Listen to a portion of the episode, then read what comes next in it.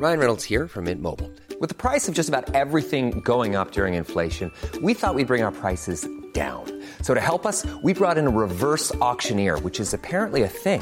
Mint Mobile unlimited premium wireless. Ready to get 30, 30, bit to get 30, bit to get 20, 20, 20, bit to get 20, 20, bit to get 15, 15, 15, 15 just 15 bucks a month. So, Give it a try at mintmobile.com slash switch.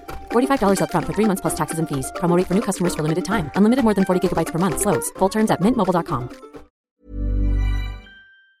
Hey, I need you to pay close attention to this message. It is not an ad.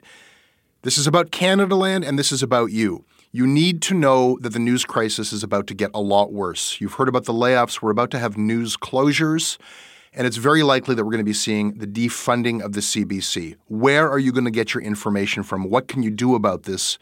You can support Canadaland. We need you to. And so for this month and this month only, you can become a Canadaland supporter and get everything our supporters get for just $2 a month. That is an almost 80% discount. The clock is ticking on this. It disappears at the end of the month, and then we will not offer it. We need your support. We need to keep news coverage alive in Canada. Go right now to canadaland.com slash join. And thank you. This episode is brought to you by the Center for Addiction and Mental Health here in Toronto. Cutting edge, state of the art, compassionate facility. Right now, it is Mental Health Awareness Week. This is the time when they need you most. This is the time when you can make a real difference when it comes to doing something about the mental health crisis and the devastating opioid epidemic, the overdose epidemic that we're currently experiencing, losing 20 people every day. They need your help. Donate at camh.ca slash Canadaland to help CAMH treat addiction and build hope.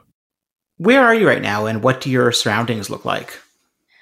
Oh, well, I'm going to be exposed. So I'm in my office, which um, is is I have a nice view of my kids' school from the backyard. But uh, the truth is that I'm in the laundry room. That is my office. Oh, okay. yeah, the truth is that my dryer is quieter than my two little boys.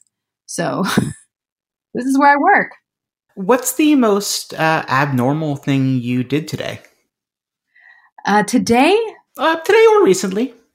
I don't know. I, I it's all kind of strange. Mm-hmm. I don't know if I can zero in on anything that that's a that's that abnormal. I mean, I obsess over like things I never used to obsess over, like the fact that I get to play go fish with my kids in the night, and we're like highly highly competitive, and it's just like you know, it's just br- bringing in different focus to my life.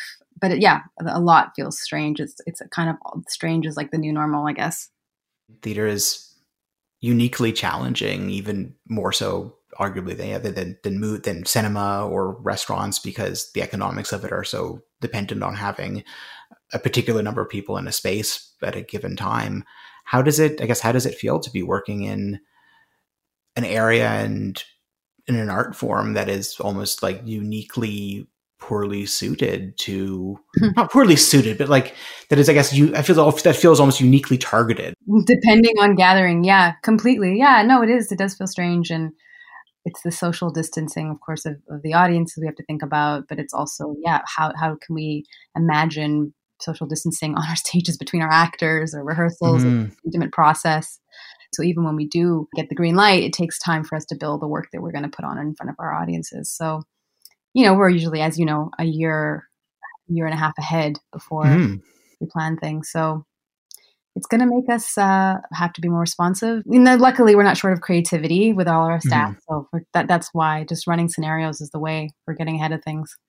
What has been your most selfish deed or thought during this whole thing? Oh man.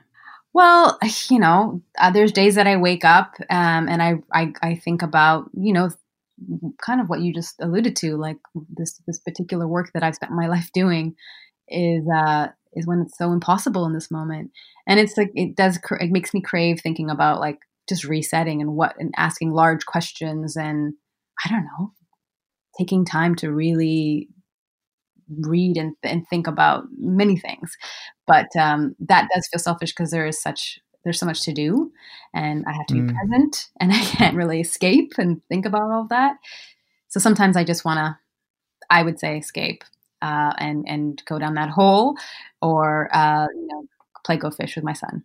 So, but that does feel wrong, you know. what is something that gave you pleasure today?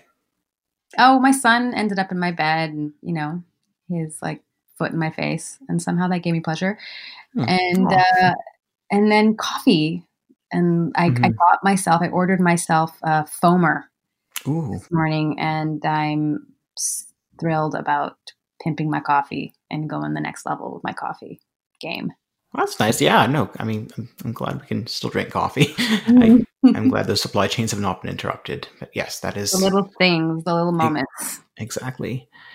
And what is something that you think might never be the same after this? Um, touch, I think. Like right now, uh, you know, hugs like feel like they're going to be euphoric and you know on a, on a social level like i think people's on collective spirit you know just the understanding of what it means to live precariously. You know i was talking to the ed at the stop the food bank and like 50% um, increase in demand and people that they've never seen before um, needing support. And i think there's going to be just a new a different sense of accountability towards each other and understanding of poverty in our city and um, you know, as a theater, I think about that a lot, like what our civic role is to play. And I just think that that conversation is going to be one that we're all going to have differently.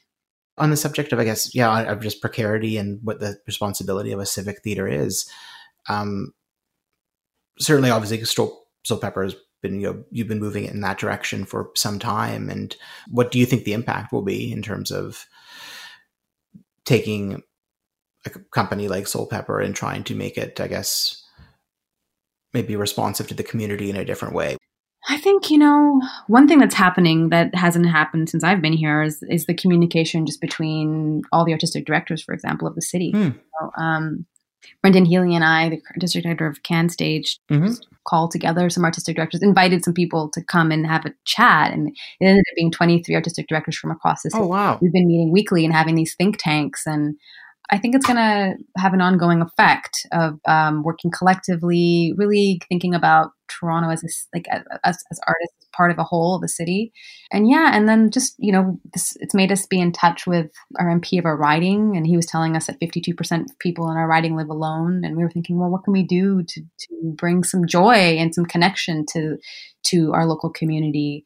Um, and then also we're looking into supporting local communities that um, need potential support in like space, kitchens okay. for um, food preparation. So we're just trying to figure out how we can connect dots as a community hub and try to play a role in that way.